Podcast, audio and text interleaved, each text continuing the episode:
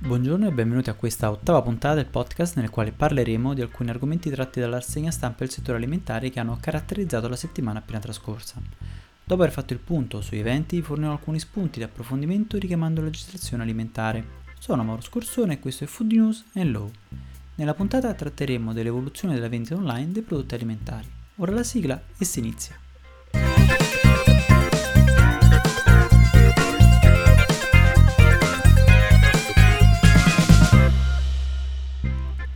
Iniziamo da un articolo della rubrica di Affari e Finanza della Repubblica titolato Cibo e arredi. Sul web i clienti apprezzano.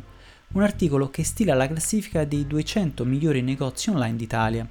Nella categoria bevande, quindi caffè, tè, eccetera, in prima posizione Illy Caffè, seguito da Lavazza e Tutto Cialde e Capsule Shop.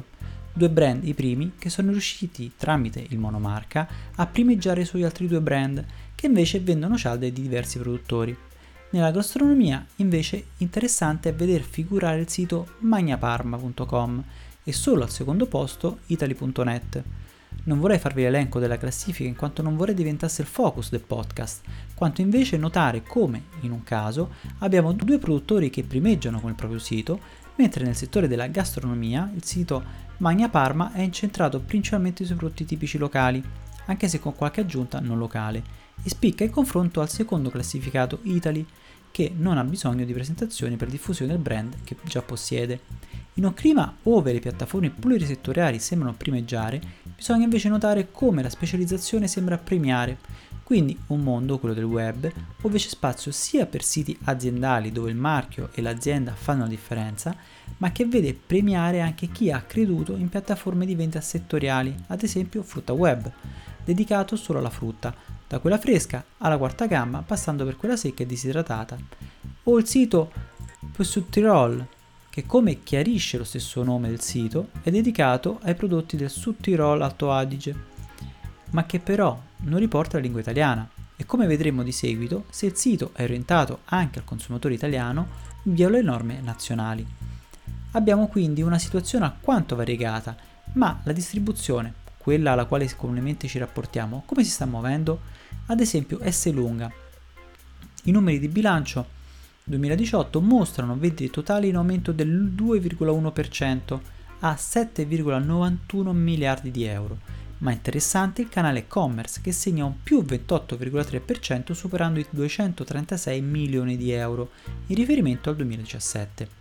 Il mondo della grande distribuzione sta cambiando, attuando nuove forme di vendita grazie proprio all'evoluzione del web. Ad esempio la Coop sperimenta una nuova forma di vendita, un mix tra e-commerce e acquisto tradizionale. Il, si chiama Click e Collect, clicca e ritira. Effettui gli acquisti online, ma invece di farti recapitare la spesa a casa, la passi a ritirare già pronta e imbustata. In tal modo il cliente può comodamente effettuare gli acquisti dall'ufficio in un momento di pausa dal lavoro e prima di tornare a casa passare a ritirare la spesa evitando di perdere tempo in fila alla cassa o per girare tra gli scaffali del supermercato. Altre evoluzioni sono il self-scanning. Il consumatore direttamente scansiona i prodotti tramite un'apposita applicazione ed effettua il pagamento. Risparmia tempo nel non passare alla cassa o nel riporre i prodotti direttamente nelle buste, magari anche evitando di mettere le patatine in busta sotto le scatolette di tonno come avviene di prassi nella foca alla cassa. Nell'immaginario comune però il commercio elettronico è collegato alla consegna a domicilio e sempre più lo apprezzano gli italiani. Secondo le stime dell'osservatorio e-commerce B2C del Politecnico di Milano e di Netcom, il giro di affari per il cibo online sfiora l'1,6 miliardi di euro nel 2019 contro i 31,5 miliardi totale dell'e-commerce. Il mercato dei prodotti alimentari online cresce del 39% in un anno, di cui il 45% è collegato alla spesa online e il restante al food delivery. A questo punto non possiamo tralasciare quanto avvenuto in questi ultimi mesi con Amazon, che ha acquistato una quota della società britannica di consegne a domicilio, Deliveroo. Questo perché ha compreso che le abitudini dei consumatori stanno cambiando. Si preferisce sempre più ordinare pasti a domicilio piuttosto che cucinare. Ma andiamo oltre, perché anche il mondo delle collettività è in evoluzione, poiché noi oggi ordiniamo una tipologia di pietanza da un determinato ristorante, ma se domani il ristorante non ci fosse e rimanesse solo la pietanza? Ecco, questo è il mondo delle dark kitchen, ovvero Si affittano delle cucine professionali, quindi senza alcun coperto da gestire e clienti da far accomodare, si lavora solo online e si consegna a domicilio. Quindi, dopo aver acquistato la catena dei supermercati Whole Food, ora si orienta verso il mondo dei pasti a domicilio.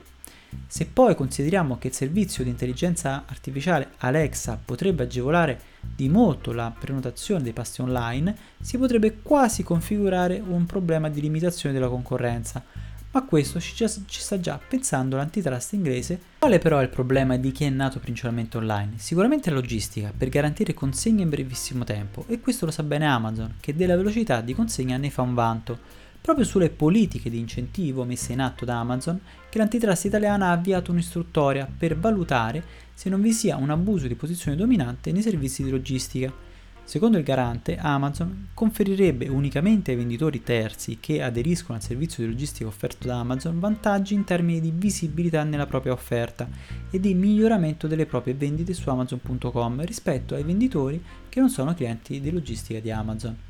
Quindi, se da una parte abbiamo un soggetto nato da online che effettua notevoli investimenti in logistica, dall'altra abbiamo la grande distribuzione che ha a disposizione una fitta rete di negozi o territorio ma il problema è di metterli in rete e gestirli come un unico network.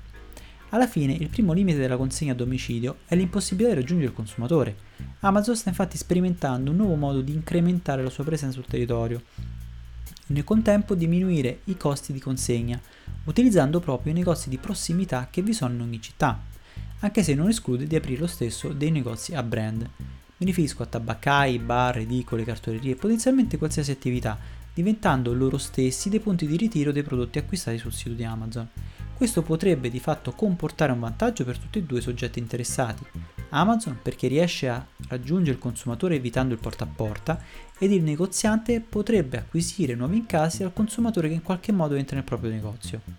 Valentina Pontigia, direttore dell'osservatorio e-commerce B2C del Politecnico di Milano, in un'intervista su Italia Oggi del 3 luglio osserva come quasi la metà degli italiani, precisamente il 47%, ed erano il 31% nel 2017, è coperto potenzialmente dal servizio di consegna a domicilio di cibo pronto. Quindi più della metà dei consumatori ancora non può utilizzare tale nuova forma di vendita ma in qualche modo ha accesso a supermercati o negozi e pertanto un'integrazione tra i canali di vendita online e non comporterà un ulteriore ampliamento delle vendite. Da quanto sino ad ora evidenziato e dai numeri, ma soprattutto dalle prospettive di vendita, il mercato online del food è orientato verso un continuo sviluppo, collegato ai nuovi servizi che potrebbero derivare e sempre più tagliato su misura delle esigenze del consumatore. Non dobbiamo però dimenticare che quando un cliente acquista un prodotto alimentare deve acquisire prima della vendita tutte le informazioni utili per effettuare una scelta consapevole nella lingua nazionale. Guardando però la struttura comunicativa di alcuni siti, mi sembra esserci una non piena conoscenza di tali vincoli. Sì, perché è un obbligo normativo comunicare tutte le informazioni riferite al prodotto prima di venderlo al consumatore. Il regolamento 1169-2011 ha previsto obblighi di informazione al consumatore anche per tale modalità di vendita. Infatti è un dovere, in caso di vendita di mediante tecniche di comunicazione a distanza di prodotti preimballati, comunicare tutte le informazioni obbligatorie ad eccezione del termine di conservazione o della data di scadenza, prima che sia effettuato l'acquisto e devono apparire su un supporto di vendita online o fornite con qualunque mezzo. Inoltre dovrà essere poi consegnato un prodotto preimballato comunque etichettato. Quindi prima di effettuare l'acquisto dovremo leggere sul sito internet le seguenti informazioni. La denominazione dell'alimento, l'elenco degli ingredienti con l'evidenziazione degli allergeni, la quantità di taluni ingredienti se posti in evidenza, il peso dell'alimento, le condizioni particolari di conservazione o le condizioni di impiego, il nome o la ragione sociale e l'indirizzo del responsabile dell'alimento, il paese di origine o luogo di provenienza qualora obbligatorio, le istruzioni per l'uso per i casi in cui la loro omissione renderebbe difficile un uso adeguato dell'alimento. Per le bevande che contengono più di 1,2% di alcol in volume, il titolo alcolometrico volumico effettivo ed infine la dichiarazione nutrizionale.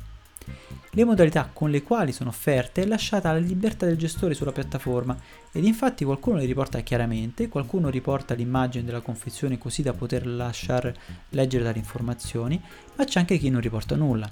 Nel caso di vendita di prodotti sfusi, le indicazioni da riportare le ho già trattate in un precedente podcast, ma in tal caso, valutando la struttura delle applicazioni più in uso, sembra che l'unica cosa che ritengano utile da indicare siano gli allergeni. Non che non lo siano, ci mancherebbe, anzi, alcune piattaforme ti forniscono il numero da chiamare del ristorante per chiedere informazioni, ma mancano tutte le altre informazioni obbligatorie. Di chi è la responsabilità possiamo chiederci? La risposta dovrebbe essere semplice, del gestore del sito web, ma come sempre nulla è semplice in quanto tale risposta era stata inserita in un primo momento tra i chiarimenti al regolamento comunitario pubblicati in via ufficiosa nel 2013. Poi però nel 2018, quando sono state pubblicate sulla Gazzetta Ufficiale Comunitaria, la risposta è stata modificata.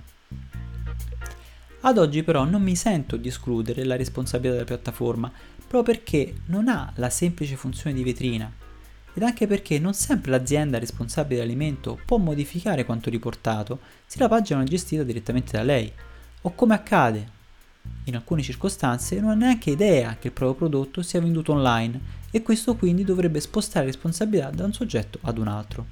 Con questa notizia ho concluso, ci sentiamo con un altro argomento nel prossimo podcast.